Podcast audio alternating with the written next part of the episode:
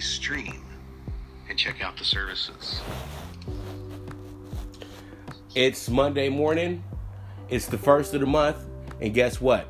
You are on live with the Primetime Angles radio show with your boy, the Primetime Capper Pop DiBiase. And I got the crew in the building with me this morning. You know, yesterday was a little heavy, so I got the Don of Cape Cod here, Jeff Dawson, and I got Philly Pete, aka PD the Jeweler here.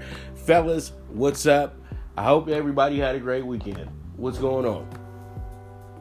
All good down here on the East Coast. Uh, weather's great for the next upcoming week. Uh, yesterday, 6 o'clock, I mean, it was insanity.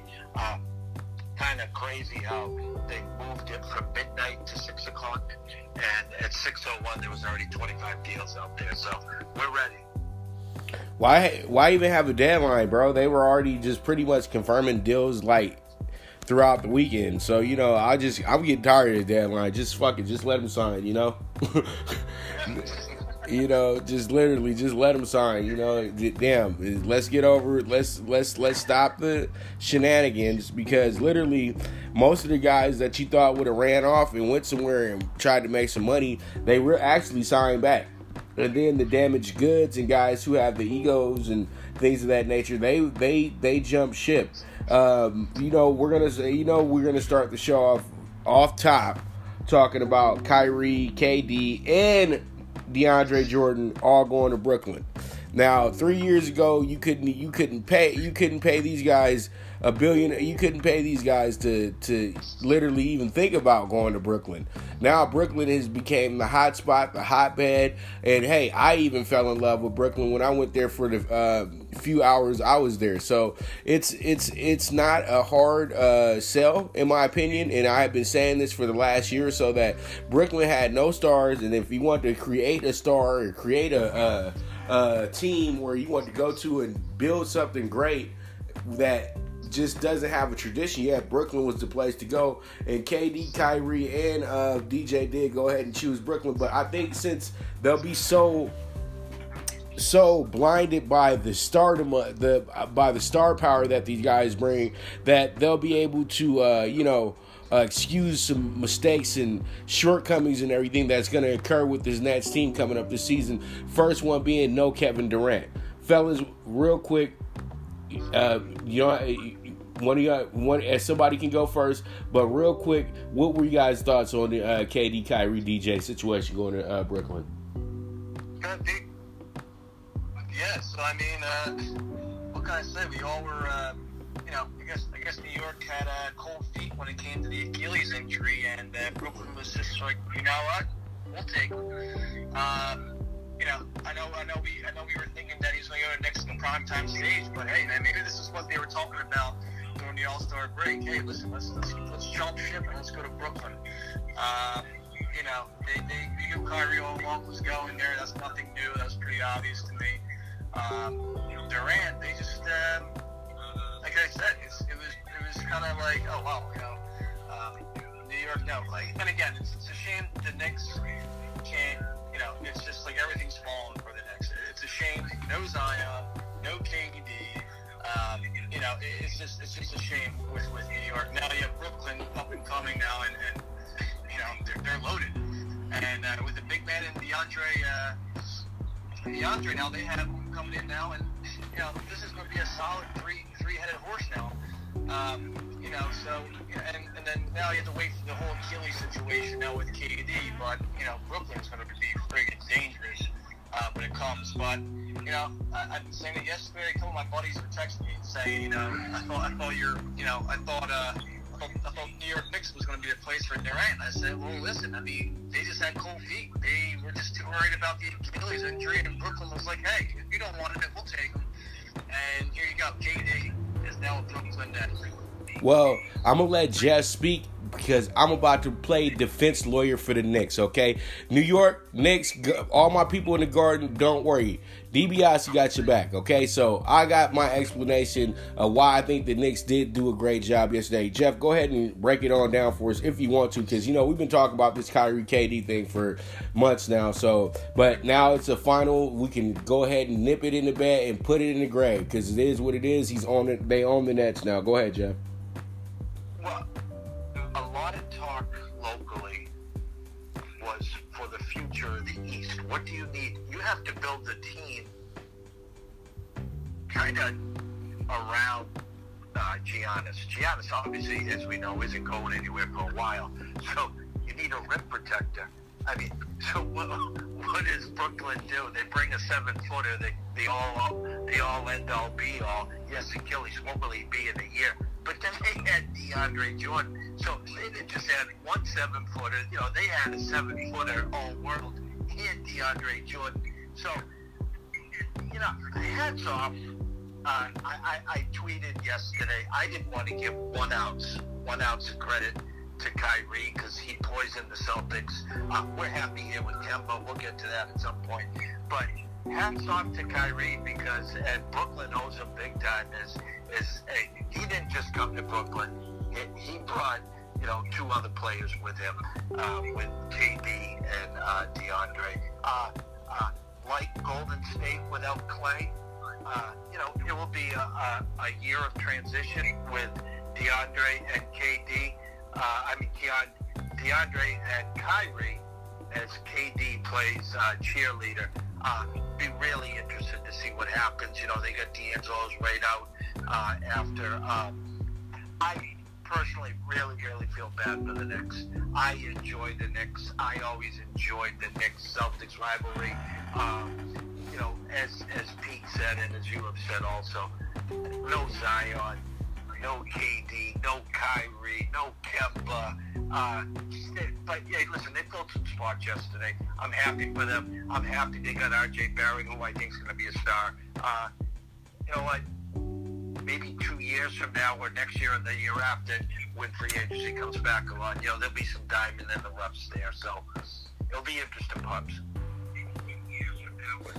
Yeah, mark my words. Mark my words. Mark my words. They're not going to be as bad as they look. Let me tell you why. The Knicks actually came up on probably the core players that a lot of guys were chasing yesterday. Julius Randle, believe it or not, is a star waiting. He dropped 45 points uh, this year as a career high. He was actually coming into his own with the Lakers before LeBron came. That's why it was like if LeBron came or didn't come, the Lakers were still on a progressing to be a very, very, very, very good team. And it was almost like okay, you upgraded by getting Rand uh, by getting LeBron over Randle, but actually uh, Randle is the up and coming player. LeBron is the guy looking at the twilight of his career, even though he's still playing amazing basketball.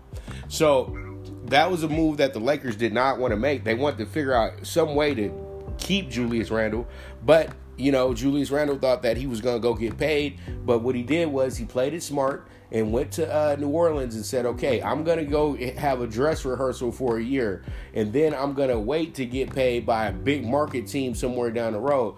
The Knicks, he was top priority with the Knicks. They went ahead and signed him. Wayne Ellington, hell hella fire shooter. Philly should know this. Uh, should know this. Growing up in Philadelphia, he's a Philadelphia legend when it comes to prep hoops. You, we all know this. Um, and Wayne Ellington still has that smooth jump shot. That's something that's the Knicks needed badly. Then you got Bobby Portis. Bobby Portis is a high end uh, rebounder. He's a good low post guy. He can score some buckets. Then you get Reggie Bullock. Yeah, then you get Reggie Bullock, a guy who can shoot, who can defend, play some uh, pretty good basketball as well too. And then I'm trying to remember the fifth guy that they picked up yesterday. I have it on a list. Let me go ahead and find and get it. But I'm telling you now, the Knicks did not. And Taj Gibson, Brooklyn's own a guy who's very tough, and he, you can always depend on Ty. You know, Ty is going to get you some offensive rebounds, defensive rebounds. He's going to play some defense. So I think that they got players that are very coachable that can make a great chemistry for the Knicks to build up to bring in a star for next year. I think the Knicks are really looking at it. Well, let's build through the draft and let's build through bringing in good players that that can that can do certain things. And that's exactly what the, the Knicks have been so stagnant for years with guys who do the same exact thing. Now they got a variety of guys that they picked up yesterday. I think that they literally, almost literally, like to me, not with star power, but I think they kind of won yesterday when it came down to getting some quality players, man, because they got five quality players with all that money that they got up under the cap. So, so that's my saying with New York. I know everybody feels bad for New York because they didn't get the superstar to put in the garden and all that stuff. But I think that's this might be best for them at this moment. I think that they did do the right thing when they said, you know what, we're not gonna be silly in this. We already had to deal with the situation with Amar'e Stoudemire. We're not gonna lose again. We're not gonna play. We're not gonna pay for a name because we don't want this guy to get lazy on us.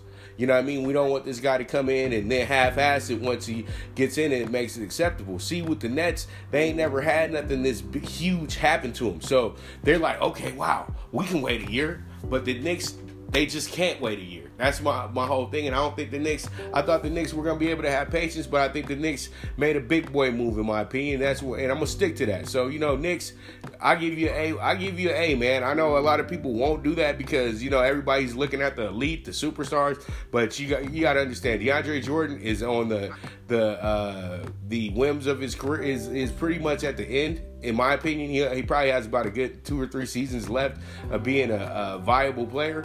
You know, Durant, you don't know how he's going to be when he gets back. And you know Kyrie's only going to play 60 games. Come on, let's keep it real.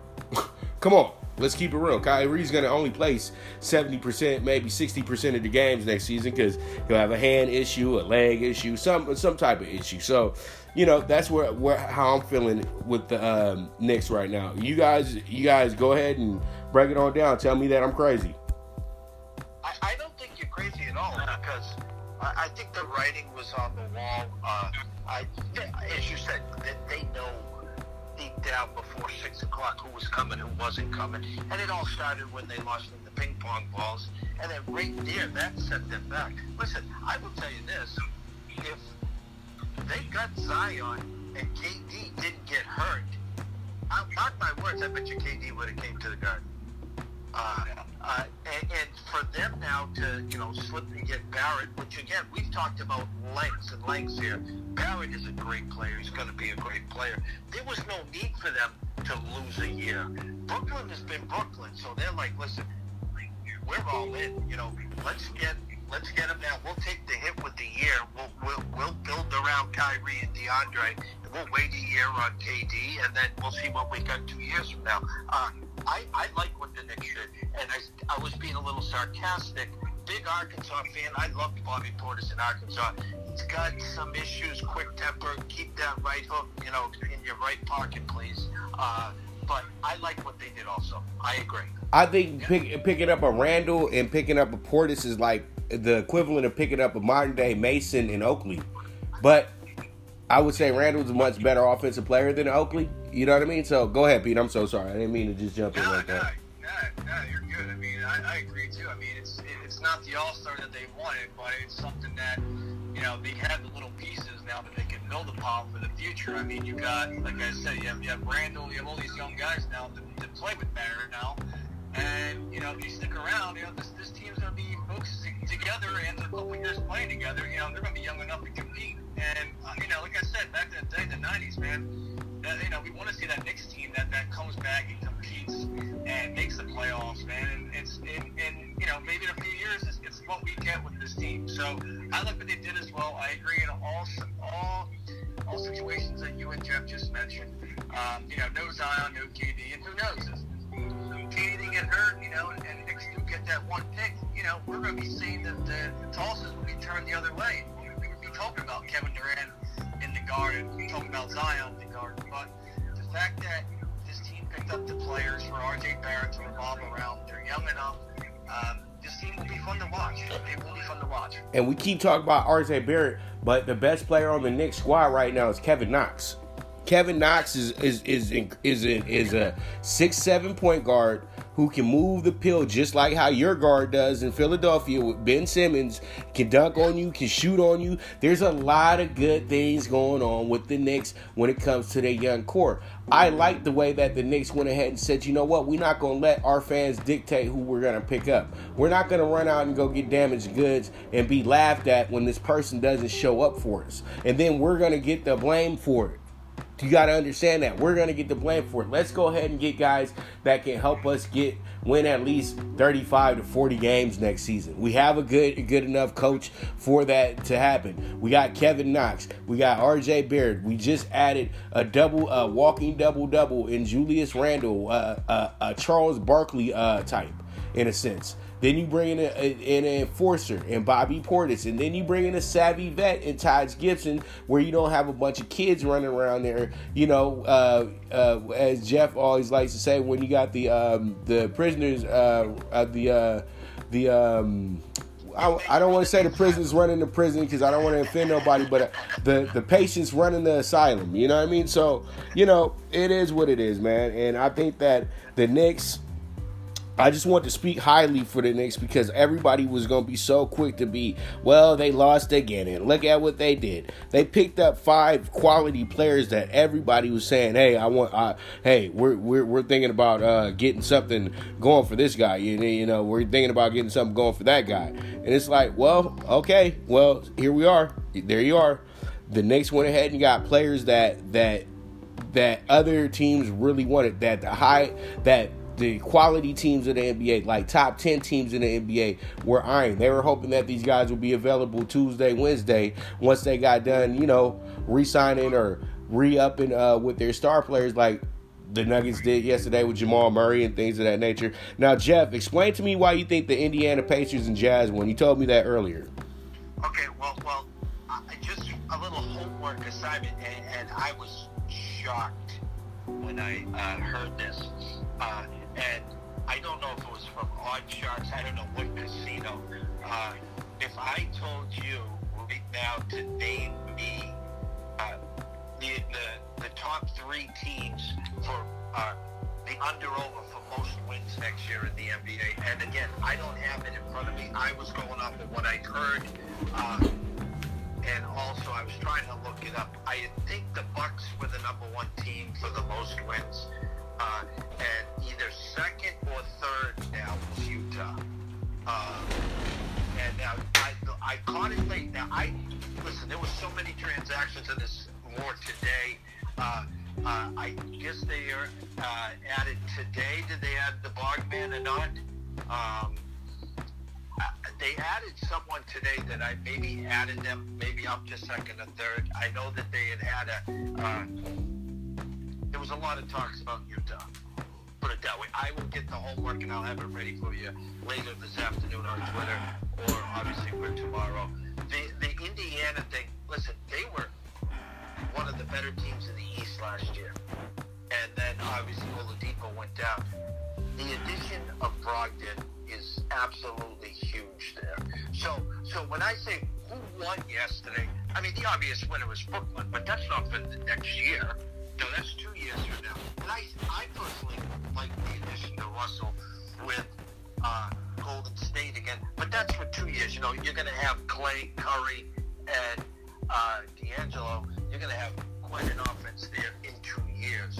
But for next year, a healthy Oladipo, add Brogdon, add the pieces they've already had that's pretty strong. You know, I had a kind of a debate yesterday for an hour or two with Bobby on Twitter, and I, I thought initially he was kind of being joking the fact that you know the Celtics were taking a huge step back, and uh, I gave him a list of the people leaving, and there was a thought that the, uh, the Patriots, the Celtics were going to add Horford because they were going to you know do the sign trades they were able to get to the four years. They couldn't get to the 101 or even the 91 million mark. Uh, Al's wife is devastated. She loved Boston. And hats off to the pro pro, Big Al. I'm wishing him all the best. Obviously, not rooting for him to go to the Sixers, you know. But the Sixers now, uh, correct me if I'm wrong, they lose Redick, they lose uh, Butler, and they lost Harris too, right? Uh, no, we got Tobias Harris. Okay. okay. Yeah, he actually he said he's re he read up five years, right, okay. uh, Petey? He, he, he re-upped and then they added out. So I like where the Celtics are going. I just love Brogdon, and I think he's a hell of a piece, a hell of a fit there. I'm saying for next year. I'm not saying for two years from now. So I'm just saying the added pieces. What I'm hearing on social media and from some of the experts, you know, Utah and Indiana kind of in stealth mode I'm not saying stole yesterday, but they put themselves in great spots. Right. All right, Philly, go ahead and break down uh, your Sixers for us real quick, and then we're gonna go to a commercial break, and we're gonna talk about some pigskin when we get back from that commercial as well too. So go ahead, Philly P, break it on down for us with the Sixers, man. How do you feel about Horford coming to you guys, 109, four years, uh, to literally come over there and be the vet that you guys been really missing over the last uh, few seasons? Um, to really get this thing going in the motion that you guys have always wanted it to go. How do you feel about that, Philly? Yeah, man. I mean, listen, the, the, the 109 for four years is, is, is kind of steep for, for him. But listen, we're bringing in a vet that, like you said, we needed for a while. Um, he's someone that plays defense, shut down defense that we lack of. And um, it, it'll be nice to see him work with Embiid and to make him hopefully an even, more better aggressor than he is now. Um, it's it's all the veteran that we, we what we needed. Um, I love it. Um, he, uh, like I said, Jeff. Unfortunately, like he uh, he did his share in Boston, and uh, you know, and I'm sure you're very grateful for his services there. Um, but you know, it, it's nice to be a guy. Um, you know, he, and I'm, and the whole situation. I, I like Josh Richardson a lot Miami with that Jimmy trade. Um, you know, I don't think they found a third suitor yet. I think the one with I think the uh, I think the whole situation with Dallas dropped out. But right now, we're still getting Josh Richardson out of it. And listen, I'd rather take a young guy that's six seven, um, great wingspan, a good shooter over uh, JJ Redick. Um, listen, he did his services here Billy, but you know, it just he, he wanted too much, and um, you know, I think he wanted to play with Zion down in New Orleans. Uh, he got two years, 26 mil, which is what we were not going to give him at all. So, um, you know, sayonara, JJ, you were good for what you did, but we bring in a younger guy that has plenty of years left in him, um, uh, who can develop, you know, not not only a, a great shot now, but an even better shot. Um, I like it. He, he can play defense. He, he has good wingspan. Um, I think our length grew tremendously um, than what we previously had. Um, and uh, I, I like what I what we got there. Uh, listen, Jimmy Butler is just a diva. Um, you know, he, he just he's just he just cares about himself. Uh, a lot of speculation was that um, you know he, between him, uh, Ben, and Embiid was just there was a lot of cancer in there. Um, Jimmy wanted to control the locker room, but unfortunately, you know, it's not it's not his team. Um, so there was a lot of on and off the court situations there, from what I've been hearing from some sources. Um, so, you know, they, they just weren't going to give him the money. Uh, they were locked and loaded with Tobias from the start. So, um, five year, 180 mil. That's he, he was our eye and our focus going into the off season. Um, they pretty much had it set in stone for about a week until the deadline when they were going to announce it right away. So, um, I already knew Tobias was staying fully. Um, but um, you know, it, it, I, I like what we did. Um, we bring some veteran core in to help us out on defense, and with the caliber that he has and the championship teams that he's been on in Boston, um, I love what he brings to Philly. Um, you know, the loss at JJ, it, it, hurts, but I, like the young the young talent that we have with Richardson, and um, it kind of makes the Jimmy Butler situation a little bit better. So, um, you know, the money the money for uh, Horford is a, is a little too much, but if you could bring us, you know, he'll bring us what we need. Um, I think our team is going to be better than last year, even though I thought last year's team would have been the team to take the title. Um, but uh, we, we, we grow in length, and um, that's something that we didn't have last year. And uh, our defense is a much better improvement as well. So uh, with that being said, I I love what, what we did last year. So we um, you know, we, we got veteran help and we got the player that we wanted to come back in Tobias, um, and then Josh Richardson as well. So um, be on the lookout for some sort of bench help. Um, we, we are looking to get a, a, uh, some sort of shooting guard or, or a shooter or guard in general um, to come off the bench as well. So I don't uh, right now I don't think the Sixers are done. I think they're still trying to scope out at least a, a, a player to come off the bench um, to fulfill the uh, the guard the guard spot.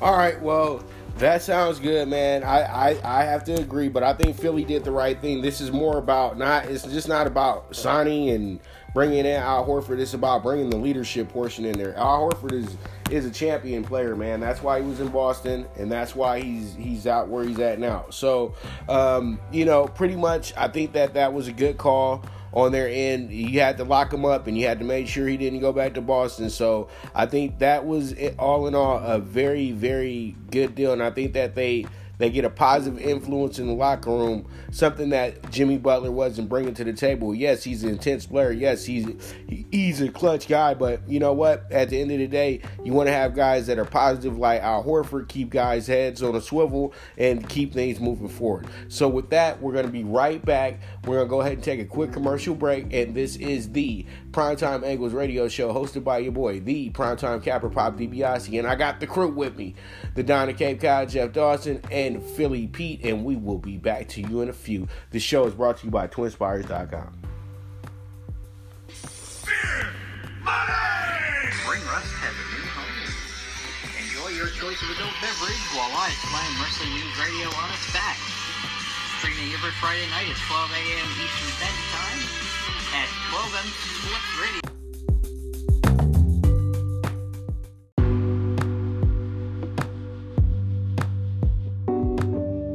To get that deposit bonus. Now go out there and win and cash that ticket, as Pop DiBiase says. All right, we are back with the Primetime Angles Radio Show with your boy, the Primetime Capper Pop DiBiase. and I got the crew with me: the Donna Cape Cod, Jeff Dawson, and Philly Pete, aka Petey the Jeweler. Um, and before we get into football, real quick, I'm just gonna talk my little ish real fast. Don't be over here bigging me up about no damn Troy Daniels coming to the Lakers, man. It's disappointing right there, dude. With all these good G League players, with all these good players out there, man. Lakers, you gonna go run and go get Troy Daniels as if that's that's news, that's newsworthy situation. You guys could have just talked about that next week, you know, uh, as down the road. Well, you know, the Lakers picked up Troy Daniels. This did not need to be a shams bomb or anything of that nature, Lakers. Okay, contact me when get at me when y'all get get a real name up in here all right and i know everybody's over there looking very foolish right now waiting on Kawhi and he's flirting with the Clippers with this. If the Clippers are to get him over us, I just oh my god, that's gonna be just it's gonna be terrible in La La Land. You won't hear the end of these Laker uh, fakers. That's what I'm saying. I, am a I'm a real Laker, but we got a lot of fakers coming back around. You know what I mean? All the the Warriors fans, well, you know they ain't got Iggy no more. But I said we were gonna talk about football. Let's go ahead and talk about football because you know what? We got the fantasy guru in the house. Well, you know they both fantasy gurus, both Pete and Jeff. But you know what? Uh, we usually go to Philly Pete for the uh, for the uh, Sunday uh, fun, uh, fantasy and things of that nature. But we got the top receivers today, and let me go ahead and get through my five, and then I'm gonna let PD break down his five as well, and then hopefully we don't get too far into it, and we get enough time to talk about the Big Ten overs and unders win total. That's gonna it's gonna be fun, fellas. All right, my top five for the NFL fantasy uh, receivers right now. Jeff, Pete, this this is my five. This is my five. Uh, number one, DeAndre Hopkins, Texans. Julio Jones, number two. Who? Julio Jones. And then uh, Juju, number three. Number four is OBJ. And number five is the infamous one, AB and that's my top five. I got AB top five uh, at the fifth spot because AB's getting a brand new quarterback. I don't know how him and Carr are going to adjust each other. This is a make or break season for Derek Carr as well too. So we'll see how this see how that goes in that situation. But I really truly think that um, they will they will be able to coexist and they'll be able to get some things going, but it might not be enough to save Carr's job as the late Raiders head over to uh, Las Vegas next season. Um, then we got OBJ. OBJ is supposed to have a, a superior, superb season. And literally, I want to say 4A and 4B because I want to put Jarvis Landry in the group too. I don't know why I feel like Jarvis Landry at this point is a better receiver than OBJ, but I'm just going on pageantry and just going off off uh, you know just just the results and who actually you know. But even though Jarvis Landry's stats are actually a little bit better than uh, Beckham's when you da- when you really go and look at it. And I know I'm I'm gonna speak a little bit before I'm gonna speak step out of turn a little bit, but I know he was a high choice on Philly Pete's weekly um, FanDuel rosters as well too, Jarvis Landry, and that's for a reason because Jarvis Landry's always gonna get a lot of catches and he's always gonna figure out ways to get that ball in his hand. So 4A, 4B with the uh, so the Browns receivers, OBJ and uh, Jarvis Landry, the bro- the LSU, the Bayou brothers. And then Juju's number three because Juju's ready to break out, be a Pro Bowler this season. He's gonna be a monster. He's the the rare speed, strength, height, everything that you have to be to be a great receiver. And then literally, I love the fact that he's killing it right now because I remember uh, your y'all boy uh, Todd McShay this is why he's one of the most mediocre draft analysts I've ever has ever came around in time to me because he said that Juju Schuster was the most overrated draft prospect he ever seen in his life. Oh, really? Well, Juju Schuster is just another in the long line of these just ultimate beast receivers that can change the game on a split of a second. So, yeah, he's pretty overrated, fellas. Yep, yep, yep. Yep, this is why guys aren't NFL GMs. That's why they work on ESPN.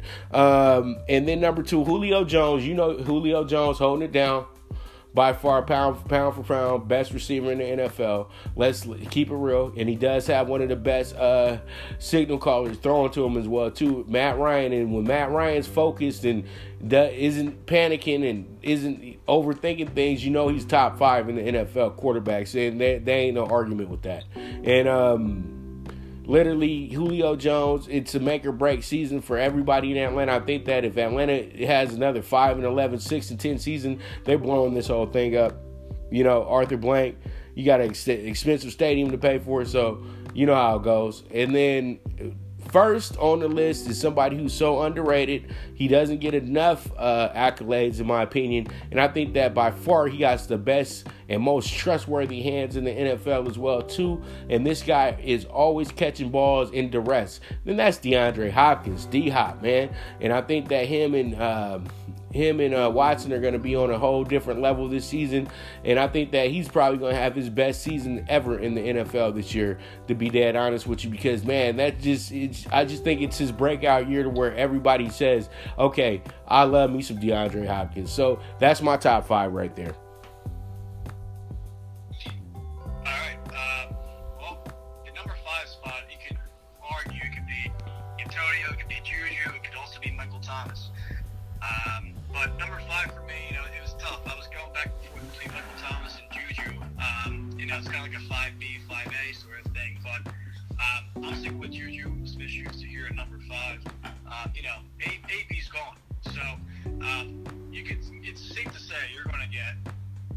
More targets uh, with the ball going to Juju now compared with when they had uh, AB as well. So AB's gone. Uh, Smith Schuster to step up right away to that, to that role. He's going to be getting plenty more targets.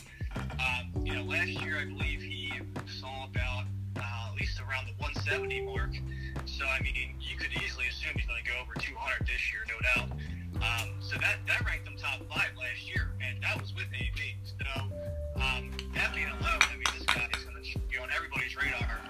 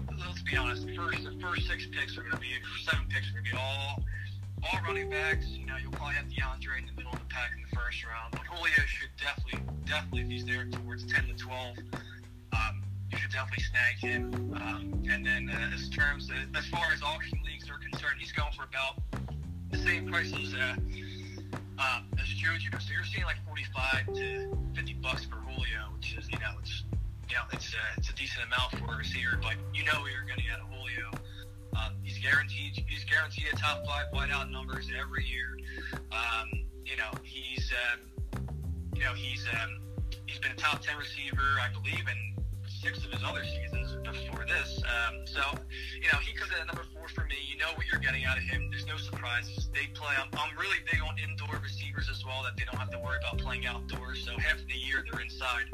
So um, you have to deal with the wind and weather. So Julio is, is my number four player. Um, number three is your boy Odell Beckham Jr. Um, you know, there's a reason why they would enter this guy. You know, he's not going to be coming to Cleveland just to be like, you know, part of the dog pound. No, no pun intended. But you know, he's going to be. There's a reason why they bought him. There. He's there to make plays and to make Baker happy, to make Jarvis happy. Um, you know, you got the LSU reunion. Um, Hey, Petey, man, he ain't there to make them happy. He there to make the dog pound happy, boy. You know that. Come on, it's about the fan base, man. For, forget what they talk about. He's making everybody happy. Yeah, man, he's he there to make the make the fans happy, man, for the first four weeks of the season before they find out who they really are. My bad. Go ahead, Philly Pete. I just had to I just had to mess with you real quick. Nah,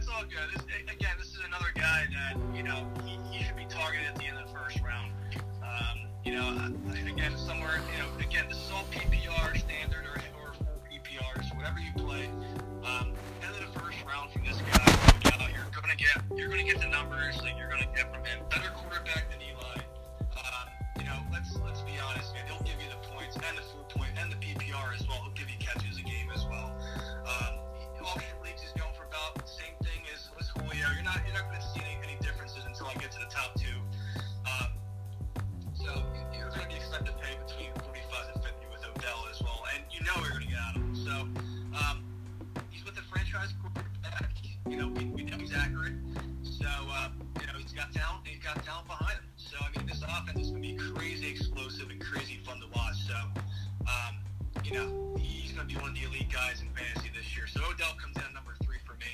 Um, number two, he was my boy. He's also one of my keepers in um, a couple of leagues that I have for, for uh, auction keeper leagues.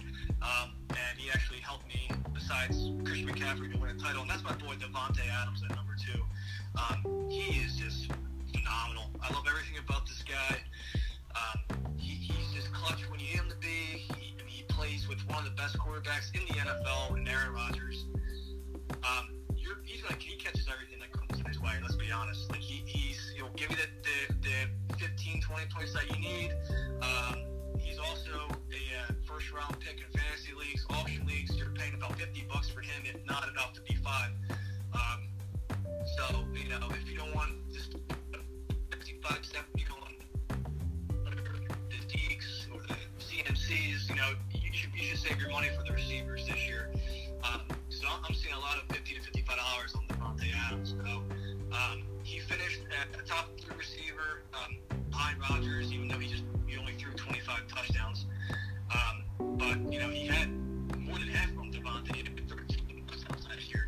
So um, you know you're going to get out of him. His ceiling's high. He's a young guy. He averaged about 15, 16 points last year in you know, he, he'll give you the top top five receiver numbers every year, if not the top two receiver numbers every season.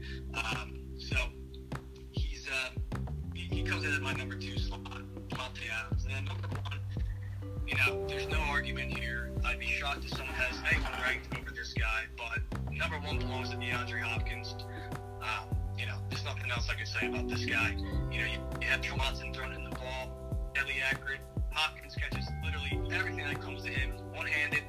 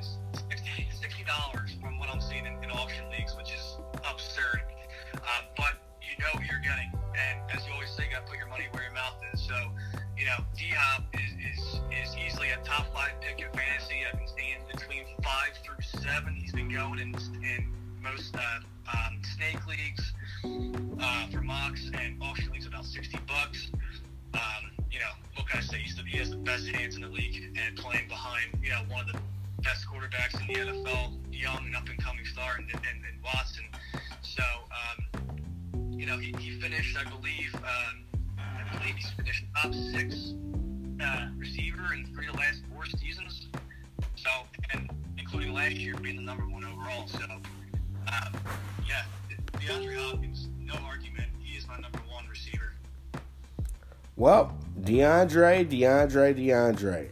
Hopefully he don't blow. Hopefully we don't lose him early on in the season. That's all I can say. Is because you know when they hyping you and everybody loving you, you know something always crazy so always happens. But I think DeAndre be fine. I think that um, I totally agree. It's funny that you did put Davante Adams, and I'm over here being very, very, very. Uh, I would say. Um, as we would say at the track, um, being very um, what the, what's the word that I want to say? Um, being very kind of contrarian, you know, just going ahead and just getting the uh, going with the somewhat of the favorites, the the head horses and things of that nature. That's why I still have AB in the group because I feel like AB still got a lot to prove, and I think that they're gonna have some big one-up competitions and things like that. Jeff, what you thinking about receivers? Because this is the deepest position in all of the NFL, and you know what? It was hard to do a top five. I really want to do a top ten to be dead honest with you, because I know that I left out so many great receivers in this group that just because everybody in the NFL has a marquee receiver, I can't. We cannot. None of us can argue that point. Everybody has a marquee receiver that can break games open. Everybody has a game breaker. Everybody has a great tight end. You know, it's just it's just it's it's fun to watch. To be dead honest with you, the receiver position nowadays in the NFL, the one-handed catches and the the the way that the toe taps, all that good stuff. It's poetry in motion when you watch the receiver position. So it's really difficult to say who's the top five because when you got ten that you feel that have to be in the top five, you can only get it down to a certain group. And I think that I lean my group toward more towards teams that are going to be a little bit more dominant this season. Cleveland, we don't know. That's a wild card, but I think the other teams are, are in in play to win their divisions. That's why. Uh, and the I know AB's long shot as well too, but I know my top three guys they're in play to win their divisions this year. So it is what it is. Um, Jeff, any thoughts about fantasy real quick before we move on to uh, uh, some college football? I'll give you a quick recap. Uh, we're in the NFC West. We'll be wrapping that up this week, and then we will have our first set of projections coming out sometime the following week. My quick top five, based upon past experience, based upon opportunities. Uh, so I'll have a couple head scratchers, and I'm going to throw in a, a, a watch out, could crack top five. Uh, my, my guys basically tied at five for me, two reasons. Uh, both will probably scratch head, is Julio and OBJ. Julio was, for years upon years, famous to get you to win the division, box the wires. But when you needed him in week 14, 15, 16, always off and injured, off his uh, hamstring, toe, whatever it is. So wasn't there for you to win the playoffs. So a little sour taste, volume stud. We all know that. But I got him and OBJ. Uh, again, another diva, another stud. There was a lot, a lot of mouths to beat over in Cleveland. Uh, we haven't even talked about, you know, in week uh, nine on with Hunt coming back there. You talked about Landry, uh, OBJ, Njoku. Callaway, etc. So I got those guys, two guys at five tied. Um, again, tied at three four for me is Adams and Thomas. Absolute can't miss with either one of those guys. Adams with Rodgers, new OC, new head coach. Uh, Thomas obviously with Brees, two short-handed, uh, hundred catch plus guys, uh, double-digit tight ends. You cannot lose with either one of those. Uh, my number two is Juju. I've heard a lot, a lot of people talking on the outside. Uh, uh, will be incentive to prove it wasn't AB, it's Ben and the system. Juju, 175, 180 targets this year, double digit tight end uh, touchdowns, 100 plus, 125 receptions. Love me some Juju. And uh, number one, Hopkins, D Hop, as you called him, uh, another year removed from the ACL with Watkins. Again, that team is all predicated. Just give Deshaun some time to throw the ball. That's it. And if his two and three wide receivers can stay healthy, a Fuller, uh, who else is over there now? Uh, they have a couple of the wide receivers. If they can stay healthy and on the field and stop getting D-Hop double teamed, I mean, the numbers, D-Hop two years ago won me uh, two national championships. Uh, so he's definitely my one. Juju's my two. My sleeper to crack the top five don't be a hater. Uh, his numbers, his last eight weeks were off the charts. Big fan of his. Uh, I'm sticking my neck out here. I love me some Amari Cooper. Uh, I love Dak and a, a potential um, year he's looking to get paid. That O line healthy again. Zeke. I love me some Cooper. I'm not saying he's going to crack the top five, but I'm loving me some Cooper as my number two wide receiver. If stays healthy for 16 weeks, expecting a monster. So he's my sleeper. But our top five's all between the three of us, kind of, sort of all about the same. Right, the consensus is DeAndre Hopkins. You are, we are calling you the number one receiver in the NFL. That's what you are, buddy. The number one receiver in the NFL. Hopefully, you can get a team that's going to get you over the top, though. Okay, we'll, instead of going to a commercial, we're going to jump into um, this NCAA. I got you guys for a few more minutes, don't I? Yeah. All right, just checking because it's Monday. minutes till two o'clock, my brother. Well, all right, we and but we got a lot of teams here too. you know what I mean? So, y'all want to get a breather, or do you want do do you want me to go ahead and just get into it now?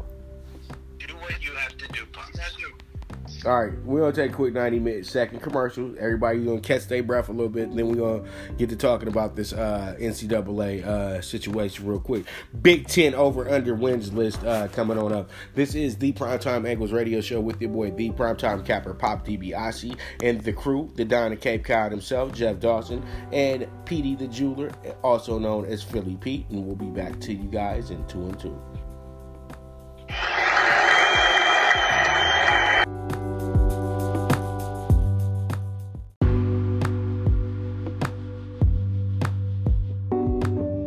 Windows on Sunday, NFL Sundays in Vegas and everything like that. But make sure you are it, Saturdays too. You know what I mean? Saturday we talk about Sundays, but Saturday's really the day, Jeff. College football. College football, okay, these guys get started at 9 o'clock. And after they get bombarded at 9 o'clock, here they go with the 12 o'clock game. After they get whooped in the 12 o'clock game, here they go with the three, the 2, 3, 4 o'clock set. Um, okay, and then you over here, okay, then you're to put your last 100 to 200 on the ABC game of the night, the game of the week. You know what I mean? With the with the team that you you've been locked in on, probably Alabama you know, all day long. Alabama's to bring everything home. They'll cover the 32 minus 32. Alabama wins by 28. And then you tell yourself, okay, you run then then then you run to the ATM. You got to go get another 200 because you tell yourself, well, I think UCLA will win their game over at the Rose Bowl tonight. UCLA gets beat by three touchdowns. So, you know, like, damn, it was a bad day. And it happens, man. It happens. I think hey, it, it, it, uh, the, the key is enough is enough. you should have learned your lesson after you, you didn't do well in the 12 o'clock games. It ain't to be a day today. And then don't be that guy Don't be that guy talking about, well, I would have took this game, but I was too late when I got to the window. That means you got to be, uh, if you really want the game, you'd been up there at 8 o'clock to bet it. Hey, ah, that's it. You, you hit so many good points there. And, and I like this point, okay? Let's say um, the 10 o'clock Pac 12 game is UCLA uh, plus five and a half at Arizona State. And, and the guys at the at the casino at, like you said, 9 a.m. Your for, if that's your play of the day, you make sure you go to the window and play that immediately. Then come back down, sit down, and figure out your card. I think what I try to preach to everyone is this: is it's a seven-day work week. Okay, you try to grind Monday, Tuesday, Wednesday, Thursday, Friday. Pops, you nailed it. Saturday is the day. You should be in that crescendo level, and Saturday's the day that you pop them for three, four, five, six, eight units, whatever it is. And then Sunday's the day of rest. This is the NFL. It's also fantasy football day. There's a million different reasons, but you want to already have your week complete. You do not want to be going into Sunday having to make up three, five, eight, ten units. It ain't happening. And the other mistake people make is this: is there's a game on at noon. There's about three or four of them, right?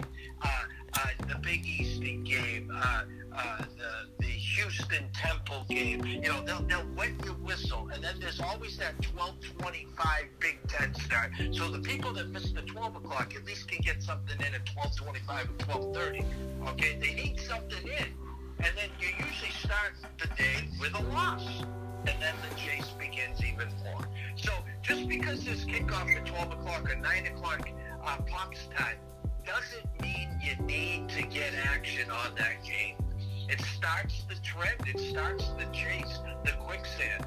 If there's nothing at 12, move on to one. I, I'm a huge believer of passing early and digging into the 3:30, the SEC games, or you know whatever. There's there's so many games on a Saturday. You know, yeah, there's a hundred games. It, you pick out three to five. You play your size, your unit size. Stay in your lane size, and then you move on from there. Yes, sir. Yes, sir. And that's what it is. And since we're talking college football, let's go ahead and talk about the Big Ten real quick. And if Philly Pete's over there, I can I can see him now. He's toe tapping the ground, everything. He can't wait to talk about the Nittany Lions. He's gonna be mad at me though with my opinion about his team this year though. Sorry, Philly. Sorry, It's Philly. good. I'm, I'm feeling pretty bad too, but Yeah, sorry, Philly. They they got y'all with way too many wins this season. I just I just can't see it happen. But we'll talk about it in a moment. We'll talk about it in a moment. Okay, uh, the the the the East is rough, man. When you look at this uh, group, and I just say to myself, I say, why is it that they want to put Michigan and Ohio State in the same division in this conference? Like, it really doesn't make any sense, but it does make a lot of sense because it just wouldn't be fair to have a Michigan last week of the season game and then a Michigan Ohio State uh, Big Ten game every single season. Literally, the Big Ten championship is getting settled with with the game now with Ohio State Michigan. Okay, and then so, but these aren't the this ain't the first team we talking about though. First team we talking about is the Hoosiers of Indiana, uh, the the school that literally just puts out a football team that always win uh, maximum of five games or less. And once again, they got them. They got a good number on them this year, though, fellas. Um, but it's a number that tells me they still gonna be in the same position though this this season as well too.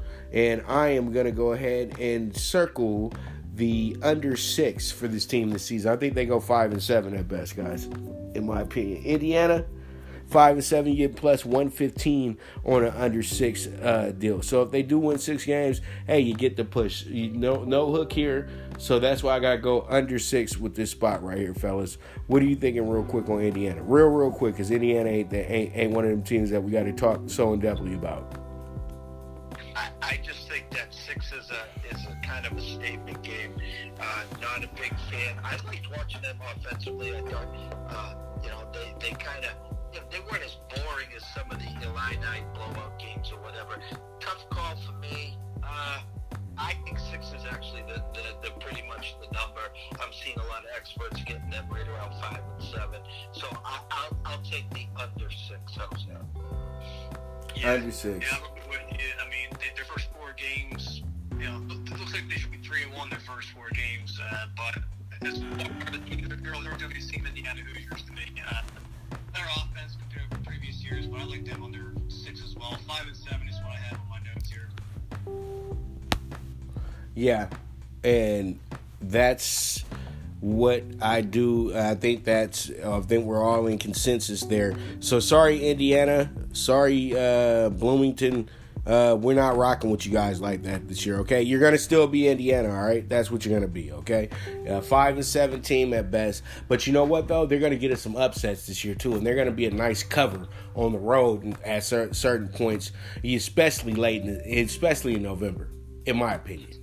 You know what I mean? When you get them as a plus 33, I think you got to jump on Indiana that day. You know what I mean? That's what people have to understand about the teams that win five or six games.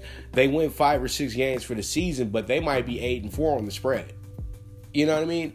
And that's why I can't wait till we get week in, week out, see these teams playing, and then we can really break it down to the compound. You feel what I'm saying? So, um, our next one is going to be like this. It's going to be now we go to Michigan. Oh, no, not Michigan. We go to Maryland. They ain't giving Maryland no shot. Maryland's been such a tough team. Maryland literally was seconds away from beating Ohio State last year. And they beat Texas two years in a row. So, what is it that they don't respect about this Maryland team, guys? They got them at four and a half. I easily got them going over four and a half wins this year. And I'm getting plus 125 on that bad boy. But give me over four and a half with Maryland this year. I think they go five and seven, six and six at best this year. Maryland's still gonna be a good, still gonna be a decent team this year.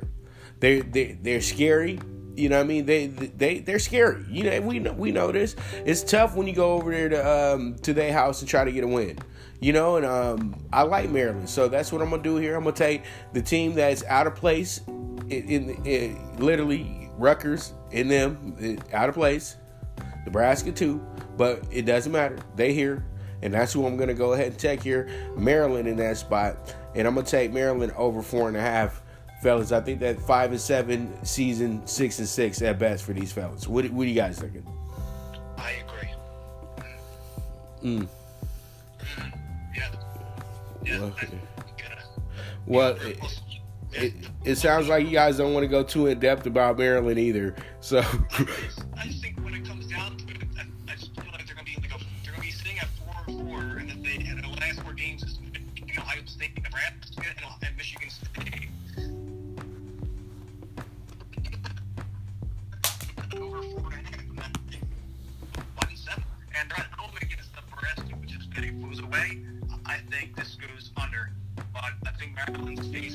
they, they Hmm.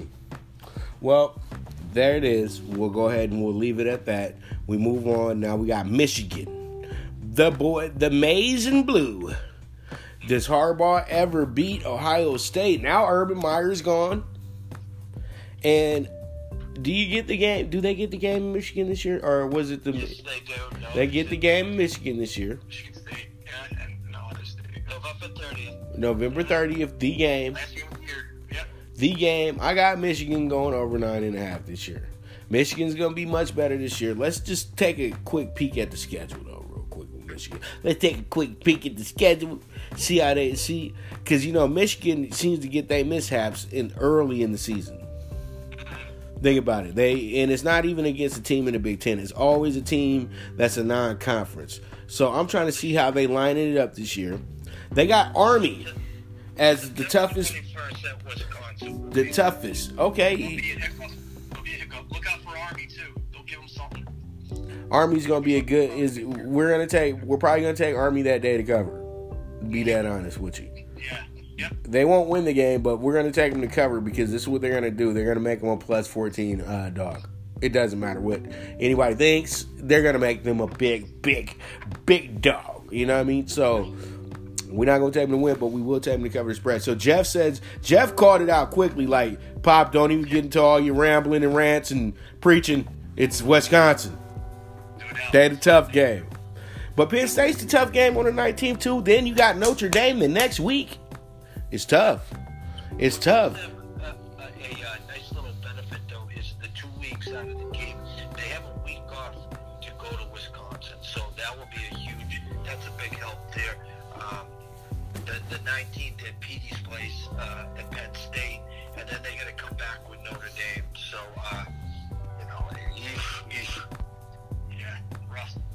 Yeah, then they get Maryland, and then two out of three of their last games are going to be tough too, but they're both home games, so they'll be fine.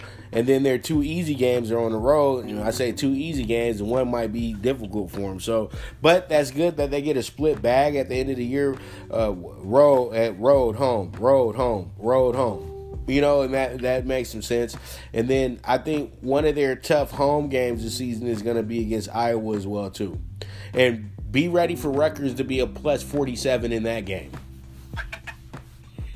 I'm already see. I'm already just thinking about future odds of the games that are supposed to be blowouts, and Rutgers will mess around and lose the game nine to forty one.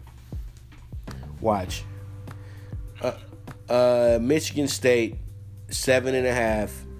I got them going over seven and a half. Michigan State's much better than they look on paper right now, in my opinion. And they got the same coach. They got the same mentality. They got the same idea. It's going to be your same old Michigan State. And I think that this team finishes up eight and four, and you are going to get some plus money on that bad boy as well too.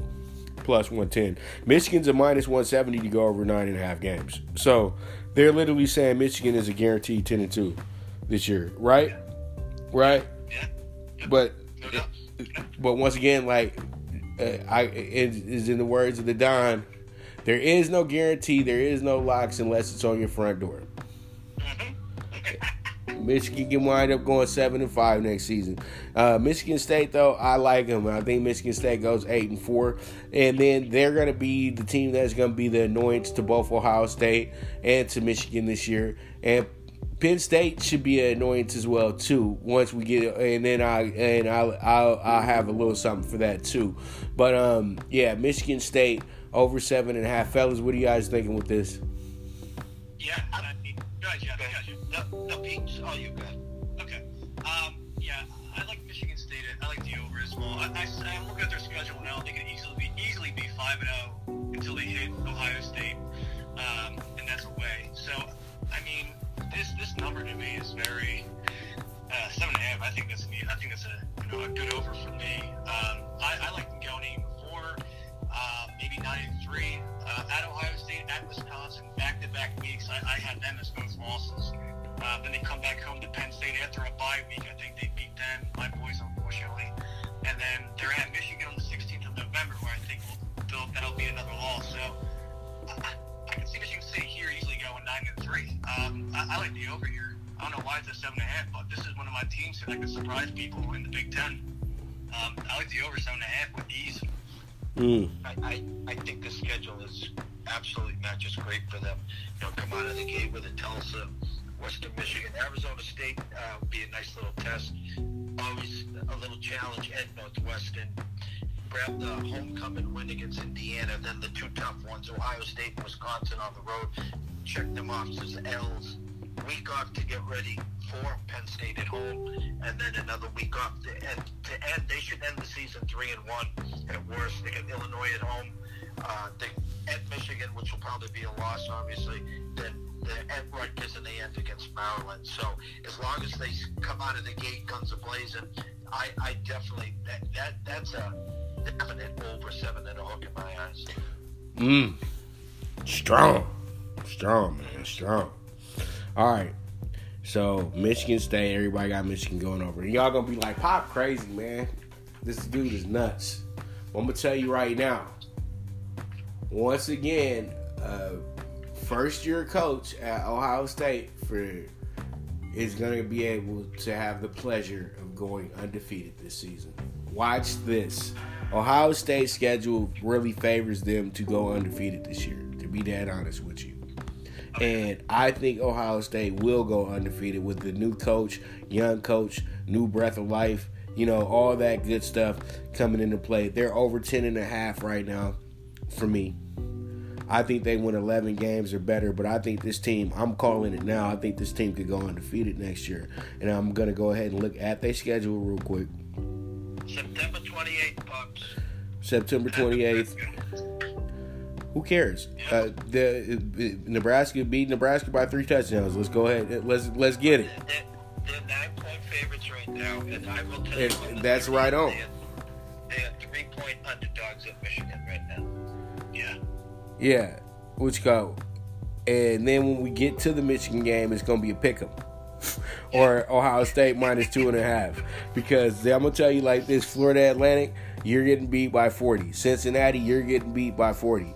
Indiana, you're getting beat by 40. Miami of Ohio, you you, you, you might as well not even get off the bus. But that probably will be the only the cover, well, you know, because it's gonna be plus 42. So that'd be a cover right there. So if you Miami of Ohio bet it that day. You know, and, and that's a good old Ohio State old school rivalry right there.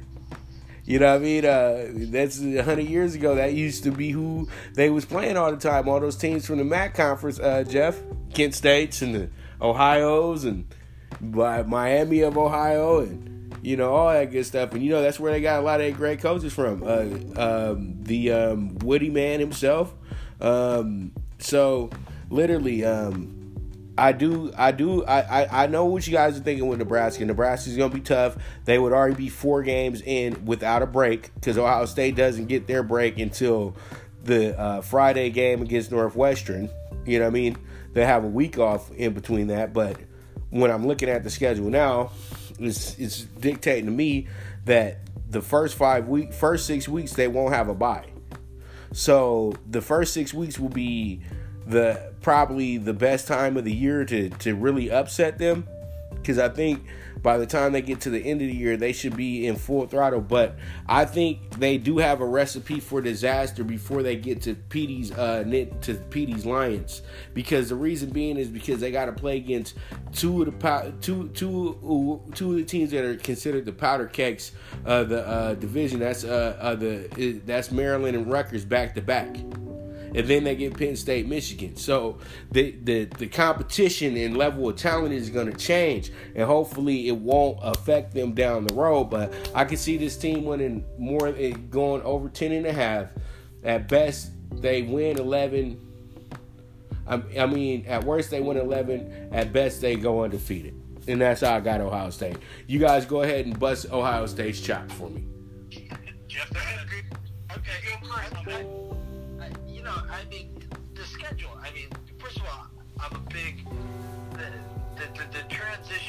Urban Meyer. They already took a hit on the recruiting. Uh, you know, they've been top three, four for years with Urban Meyer there. I think they slipped to 15th or 17th this year in the overall recruiting. Uh, and they bring in, uh, correct me if I'm wrong, they bring in Mr. Josh Fields, highly touted at quarterback. Listen, they don't rebuild, they reload. I mean, their defense is phenomenal. Phenomenal. Their offense, I mean, trust me, they, they're, they're as rock solid as anyone. Okay. Now going through the schedule, I mean, they don't have a break. Uh, they play straight through the first six games. Okay, and obviously. Florida Atlantic, Cincinnati, Indiana, as our buddy Dick Vitale would say. I mean, this is Cupcake City here. I mean, let's get real here. Uh, I'm not saying Nebraska's going to beat them, okay? But I, it is the second year with Frost. Listen, I, I, I'll proclaim 2020 is the year Nebraska wins this division, okay? So I'll give you guys one more year to have your glory here. Nebraska's winning this division next year, not this year. But I'll take the nine right now, blindsided, uh, with my quarterback Martinez ready to rock and roll against Josh Fields on that day. Okay, so yes, and then you, you have Michigan State. Okay, so we'll give you your six and zero at Northwestern struggle, then easily win, and then you got Wisconsin at home. I mean, pops is real here. Maryland at Rutgers. You got Petey's team, 23rd at home, and then Michigan. I mean, you're supposed to go in there undefeated against Michigan. Take your three points with pride and hope for the, the win, and then you're back in the Final Four. Um, I'm going to go on record here and say you got two losses this year. One at Michigan, and either someone's going to pick you up. I got two losses with Ohio State this year. We've been, they've been singing that Michigan tune for way too long, man. Telling you, they've been singing that Michigan tune way too long. I don't know. You maybe everybody doubts Michigan this year. They might be able to win the game because everybody has anointed them the winner for the last two three seasons because they feel like as if since Harbaugh was a uh, coach with the 49ers that he's be that he can really beat that eventually he'll be able to beat the Buckeyes. He's looking like John Cooper out there. I'm gonna be dead honest with you, Jeff. He looking a lot. He looking real John Cooperish right now. He not looking like Lloyd Carr out there. Mark my word here, boys. If they lose to Ohio State at home this year, he fired. no, he'll resign. He'll, his agent will already be on the phone, but there'll be a half dozen new openings in the NFL. He's going back to the NFL. If he does not win that game this year, it's not even. He'll have. Put it this way: there'll be another coach coaching them in the bowl game. He would already have been gone. Got you. All right. I know, P- and Petey over there, he know who's coming next. Oh yeah. He know he's coming next. The, he knows, and you know what? It's crazy. One of, I know one of Petey's um, Nittany Lion idols, LeVar Arrington, actually is out here in my city. He coaches Maranatha High School, a little private school in down, downtown Pasadena, um, or it's, it's, somewhere in that area. And because um, they've moved the school like three times since I graduated from school. But um, yeah, he's doing a pretty big big things over there. Uh, Petey uh, LeVar Arrington. So you know, and he still loves his Nittany Lions. And one of my favorite uh, internet like jokester people is a Penn State uh, alumni as well too, Spice Adams. Yeah, Spice Adams, one of the funniest guys ever. Uh, Cream McBigums, you know, uh, whatever he calls himself when he's trying to play basketball. But yeah, Penn State, all in all though, and that's when I that's when it ends though, guys. Penn State, great alumni, always supply really great NFL defensive players and some offensive players, but right now I got those boys going under eight and a half, and they give me plus one forty for that one as well too. I think they go eight and four this year. Petey, I'll let you take the stage though. I don't have too much to say about Penn State. I think that it's still going to be what your coach said. We just an ordinary team. We trying to be a great team, and I still think that they're just an ordinary team at this point. But prove me wrong, Philly. Yeah,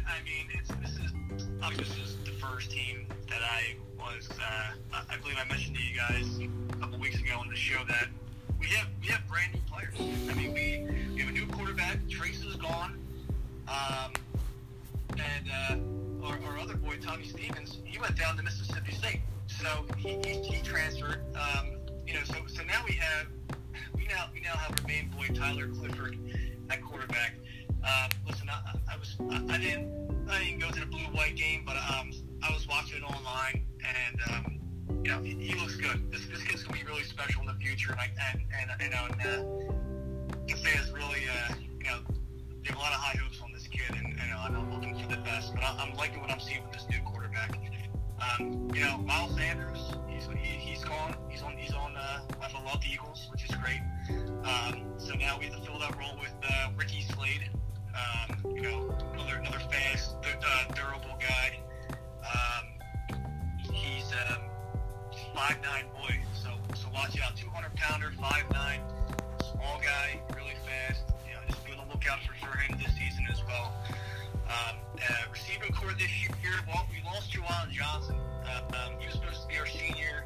Uh, he transferred to Oregon um, to play out there, and um, you know he was supposed to have one of the best best seasons in his career. Obviously, as a senior, he was supposed to lay it up, and uh, too many drops, a lot of criticism, and uh, just did not have the, did not have the junior expected there at State College. And you have a replacement for him. That's why he left. That's why. Exactly. You know, so yeah. unfortunately, he's gone. We have a bunch of freshmen now, or now now sophomores that are that are taking over the role now. So um, one of the one of the big uh, receivers last year came in as a freshman. Uh, expect him to have a monster, monster sophomore year. Um, he can do it all. His name's KJ Hamler. Um, you know, Michigan, the guy, the kid from Michigan, uh, coming out to play here. He had an awesome, stellar freshman year. He can do it all. Kickoff returns, punt returns, special teams. Um, offense, you know, obviously as a receiver, he can play in the backfield a little bit. This kid, this kid can do it all. Um, look out for him. This offense is, gonna, is young, but you know, give them some time, and, and they're going to be they're going to be really special in the next uh, year or two to come. Um, but you know, it's just um, you know, like I said, the the leadership behind Trace is gone. You know, we, we don't have him anymore. We have a, the new quarterback taking his place. This schedule is just like every other schedule to me. It, it, they'll open up to me. Know, Idaho's a win, Buffalo's a win. Um, the Pitt game, you know, it, it's it's the third year now that we've been doing this. You know, we're at we're at home. Um, they'll take care of business again against Pitt as well. At Maryland is a win. Purdue is a win. Know, I see us going easily five and zero. Um, I at, at Iowa is, you know, it's always tough to play in Iowa, and and you know what happened two years ago when we beat them at the last possible second to win the game um, over there, and, and I think they have. They, I think Iowa circled this game on their schedule um, for us, and it's just going to be tough. Um, Iowa, I unfortunately have a loss, um, but uh, this team, I just feel like I, I like the. I have the under uh, eight and a half, um, unfortunately, but I just think the way the schedule is, and again, this is going to be the same team where, oh, hey, you know, you you start out five, six, and zero, and then you have at Michigan State, you have Ohio State, you have Michigan. Um, those are the three games that we always tend to slip up on, and uh, you could probably chalk in there Iowa as well. I mean, I think we go eight and four, um, and um, you know, and, and and the Minnesota game on the 9th of November. Watch out for that game because Minnesota is no ticky tack team that we're used to seeing. This team will give Penn State trouble. Um, so, you know, you can even see a seven and five Penn State team. So, um, you know, it's a, it's a tough second half of the season for us.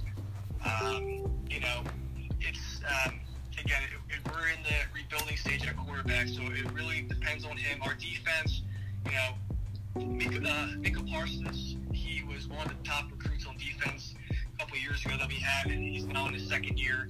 Um, he didn't have the best freshman year. Um, this year, we're hoping for the best. Um, look for our defense to be a, lot of, a little bit more better than our offense, but our offense will be um, talented, you know, definitely next year. So look out for them with the, with the youngsters that we have at receivers uh, behind Hamler, and then don't forget the main boy.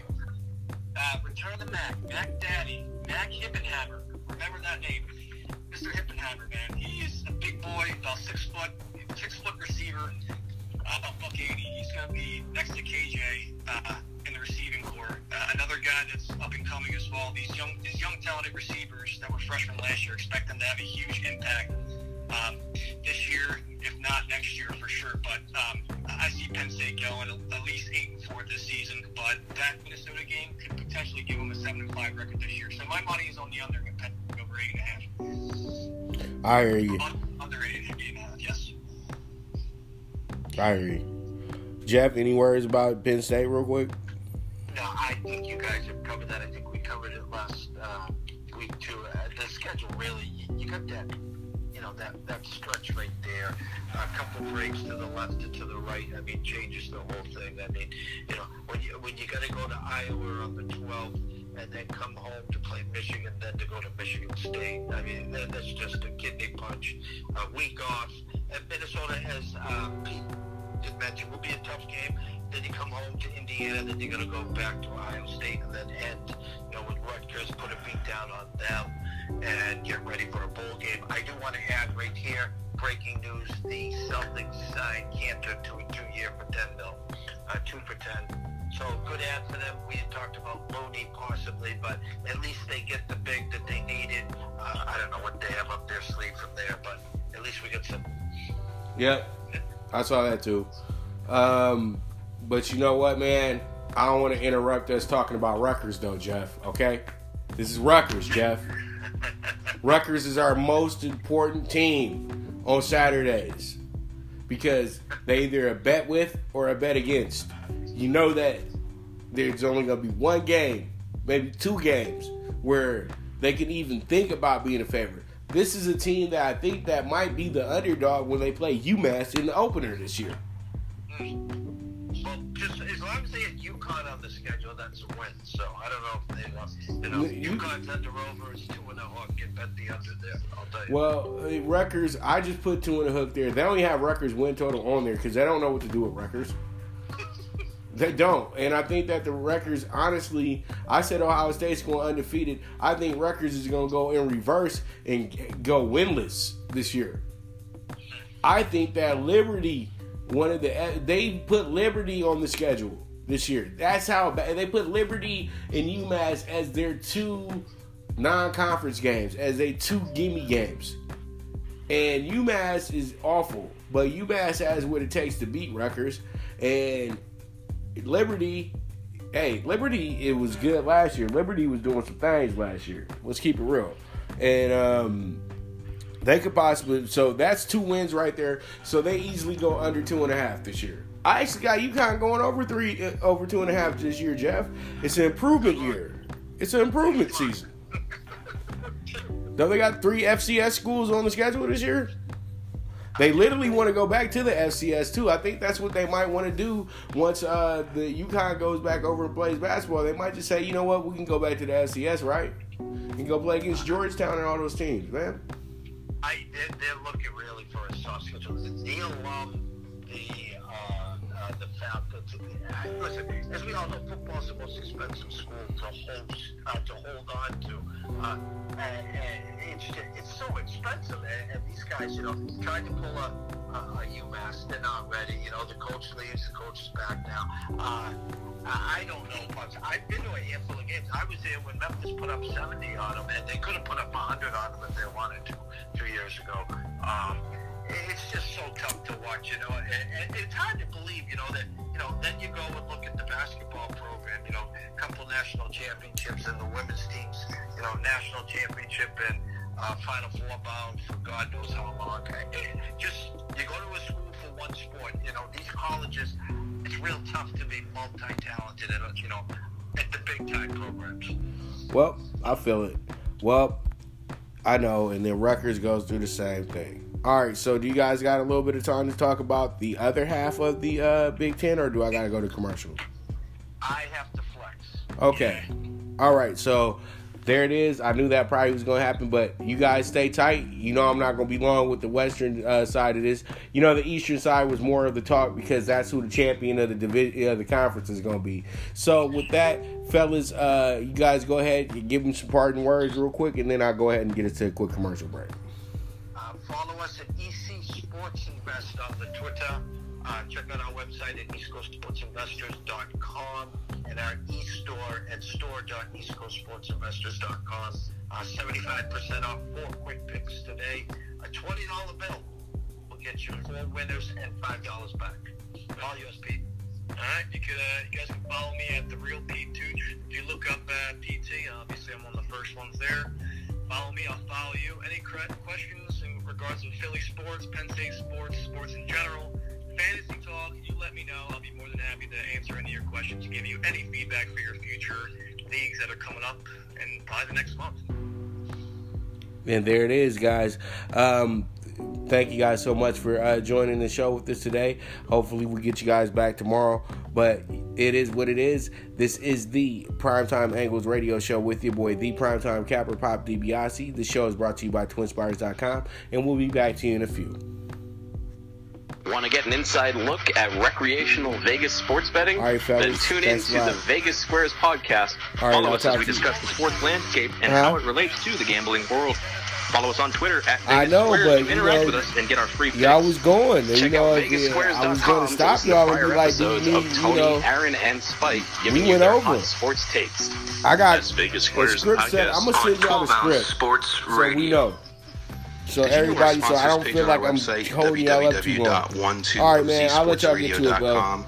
lays out every great sponsor All right, I'll talk to y'all soon, man. Y'all have a beautiful day. great deals. All right, From thanks. great Amazon offers to hangover prevention fluids, tennis gear at 40% off, authentic and licensed licensed sports gear from every league with great offers, event tickets, MMA gear, the official CBS shop. I mean, the list goes on and on.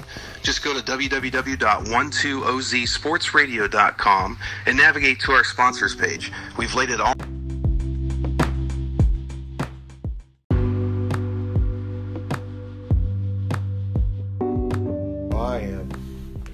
You are back with the Primetime Angles Radio Show brought to you by TwinSpires.com. And let's get into the west side of the Big Ten Division. Man, tell me, there's a long spirited talk that we just had, too. They, they, they riling up at me about it. Hey, I guess I just had to throw in the time uh, time warnings. I just don't want to interrupt people when they're talking, but they said some great stuff, and they gave y'all what y'all needed. All right, uh, West Side of the Big Ten, Illinois. We start off with them over three. Yeah, they're a good four and eight team this season. Lovie Smith will get something out of them. He'll get something out of the group this year. I got this team going over three. Their schedule is looking very mighty, mighty doable in that regard too.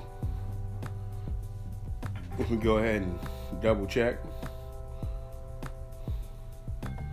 See what Iowa's doing. See what they're doing here. Illinois, Illinois, Illinois is going to be excellent. This is going to be excellent for spreads as well this year too. This right here, their schedule is looking really, really, really well, they got two wins, it looks like, to start the season off, and then they'll run into some trouble when they get to the Illini. But I think that they'll be able to win all three of their games. They'll have three games already off top. So they're under. So they, I have them over three. Then they have Rutgers. So easily they should be able to win four games this season. And literally, this this should be where we're going this year and everything like that when it comes to this. So um, over three looks like a very, very strong bet. So that's what we're gonna go here. Is you're gonna take the over three with the line on. All right, and that is it right there for the fight the line over three. Then we got Iowa. I got them going under seven and a half this year. I think Iowa is gonna be good, but they're not gonna be the team that they've been over the last few years. I think they're going to struggle a little bit. So that's why I'm going ahead and I'm taking Iowa to go under seven and a half this year.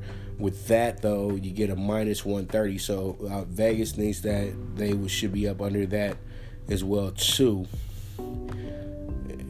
Iowa their schedule just calls for them to go seven and five this year, in my opinion. Yeah, they start the season off against Miami of Ohio, a team that actually uh, beat them a few years back at home, and then Rutgers the next week. Then they got a game against Iowa State. Then they got Middle Tennessee State. Both those games will be a little tough, but Middle Tennessee State shouldn't be as tough as Iowa State. Then it's Michigan, Penn State after that.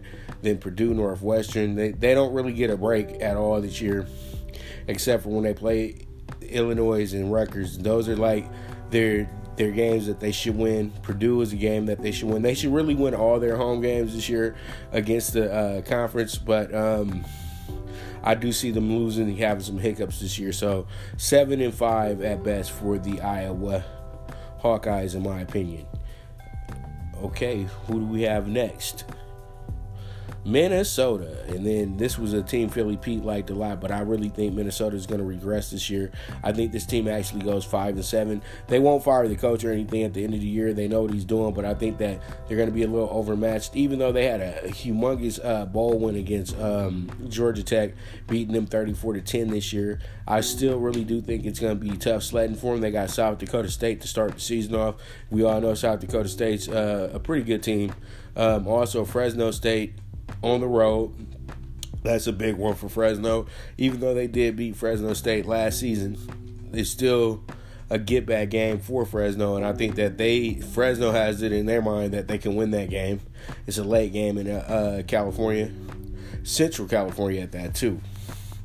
Good old Fresno, okay, and that's the game that will be one something that Fresno can hope they had on if Minnesota's to have a great season and I really do think they run into a buzzsaw of us in November with Penn State, Iowa, Northwestern, two or three, two out of three of those games being on the road. So Minnesota's going to run into some trouble there. Then Purdue and their home their home games kind of favor them a little bit, but they do have to draw Nebraska, and then they've got to play Penn State at home as well too. And then they got Wisconsin at the end of the season, and that in their old in their good old fashioned rivalry game. For they play for a trophy. It's it's a pretty cool one. I think it's the Applewood Trophy or something like that, but it's a pretty dope one. And then up next we got up next we got Nebraska. Nebraska. Now Nebraska looks like everybody's favorite. Jeff loves them a lot. He thinks that they're going to be a really good team. I think that they're seven and five at best. They can't go from from being one of the worst to being one of the best that quickly, in my opinion. Yeah, they they won a lot of their games at the end of the season last year. They looked really good, and then they also got a big big boost when they did lose to Iowa at the end of the year. But they fought they fought hard and lost the game by three, but still they fought so hard in that game and everybody had this idea Nebraska's on the way back. And Nebraska had such a great game against Ohio State last year, which pretty much started the, the wave of them being back. But once again, they were three and six, four and eight. And literally, I they were looked like a, a JV team most of the season to the end of the year, and I just felt like they took advantage of a lot of people's injuries and a lot of teams just not caring at the end of the season, and their schedule kind of permitted them to win games in that that accord. So I think that they stay under eight and a half. It would be good if they went seven and five, but they look like a six and six team this season, in my uh, honest opinion.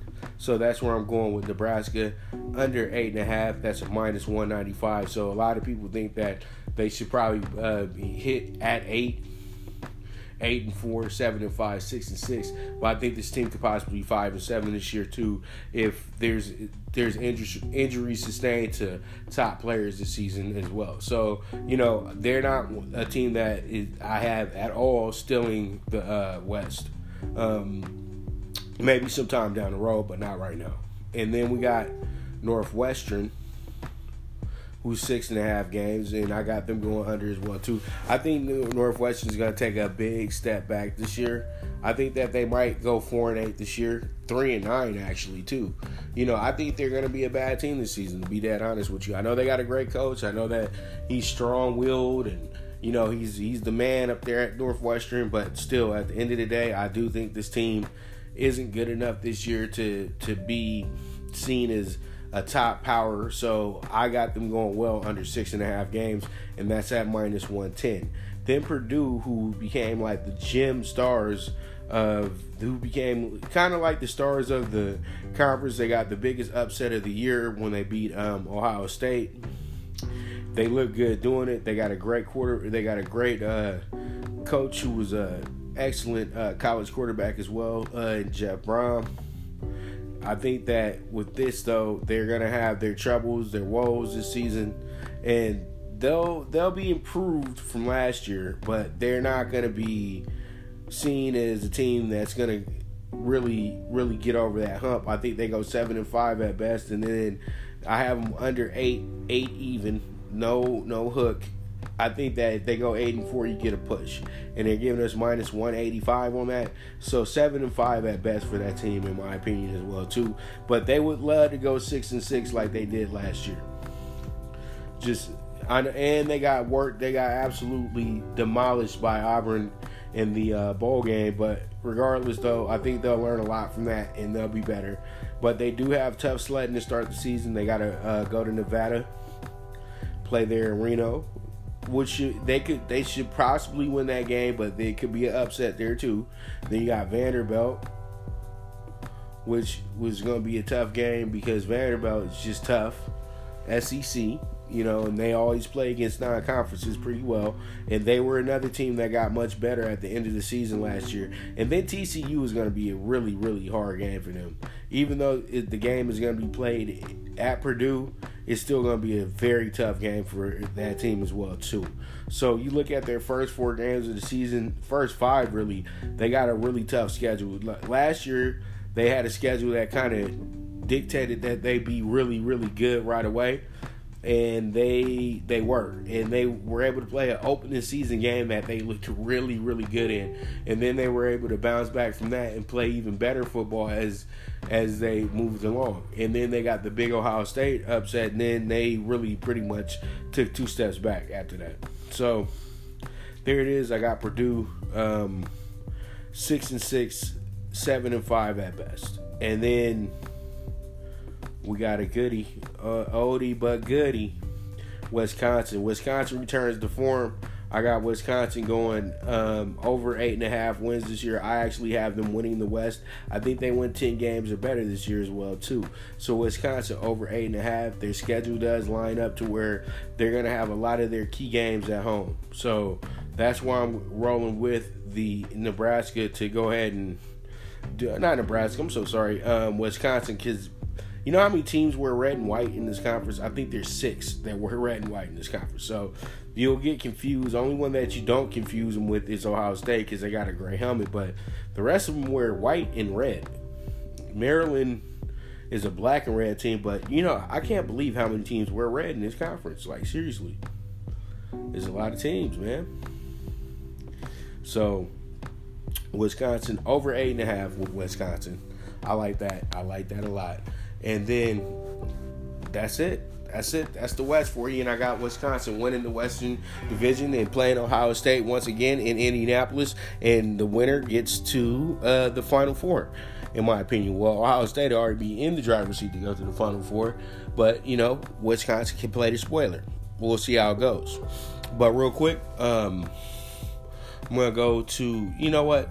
We're not gonna go to commercial. I'm gonna go ahead and switch gears and go to the MLB because I had the, uh, the summer league uh, stuff for you guys as well too, and I also wanted to talk a little bit of boxing, and uh, I will talk a little bit of boxing real quick. Charlo cruises to a unanimous decision in Houston against uh, Brandon Adams, a guy who was um, who won the contender against Sugar Shane Mosley Jr. and he um, actually um, had his biggest uh, fight of his career and winds up losing the game. I mean, losing the fight, literally uh, 12 rounds to none on on two of the judges' cards, and then one judge gave him a round. So literally, he only won one round in their opinion. I thought he fought much better than that. He was a very, very, very t- rugged fighter. He threw a lot of good hard shots, but I think that at the end of the day, Charlo is just classes and levels ahead of him, and that's why he's able to pull off the big win.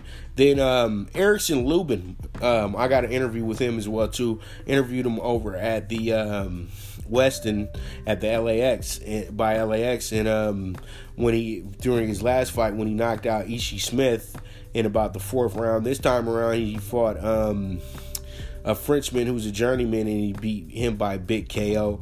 He ended that fight in about the fourth round as well, too, showing a, a brilliant speed and br- brilliant hand speed and brilliant power behind that hand speed as well, too. He's a guy to look out for at 154 right now. He is the number one contender for the WBC strap, so that means that him and uh, Jermell Charlo could be setting up a fight very, very soon. Jamal, Jamal Charlo, because the other Charlo knocked him out.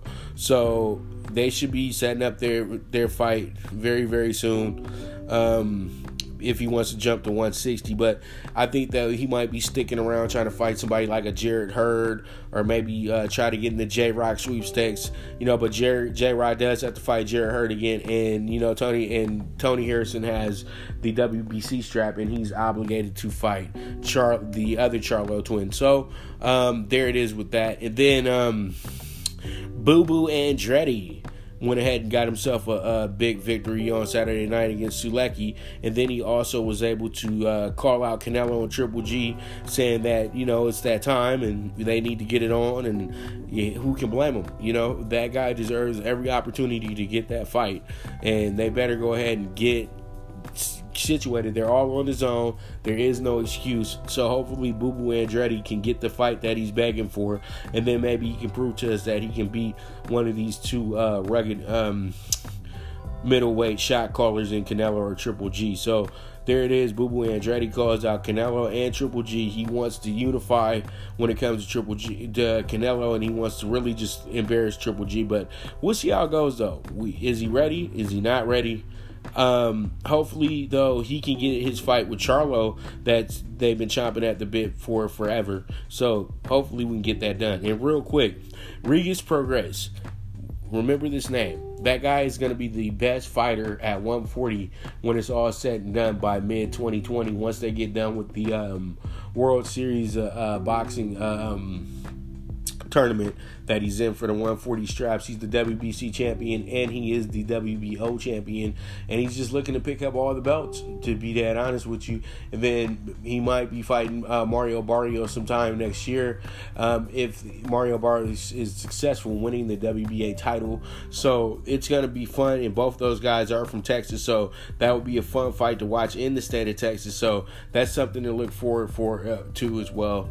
Uh, Regis Prograis, the best in 140. He might be the best fighter on the planet, in my opinion. The guy is so t- so good defensively and so good um, with the hands as well too. So you guys be on the lookout. You guys stay posted about him.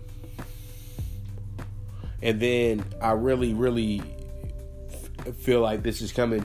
WBC Lightweight Championship 2020, Haney versus Loma.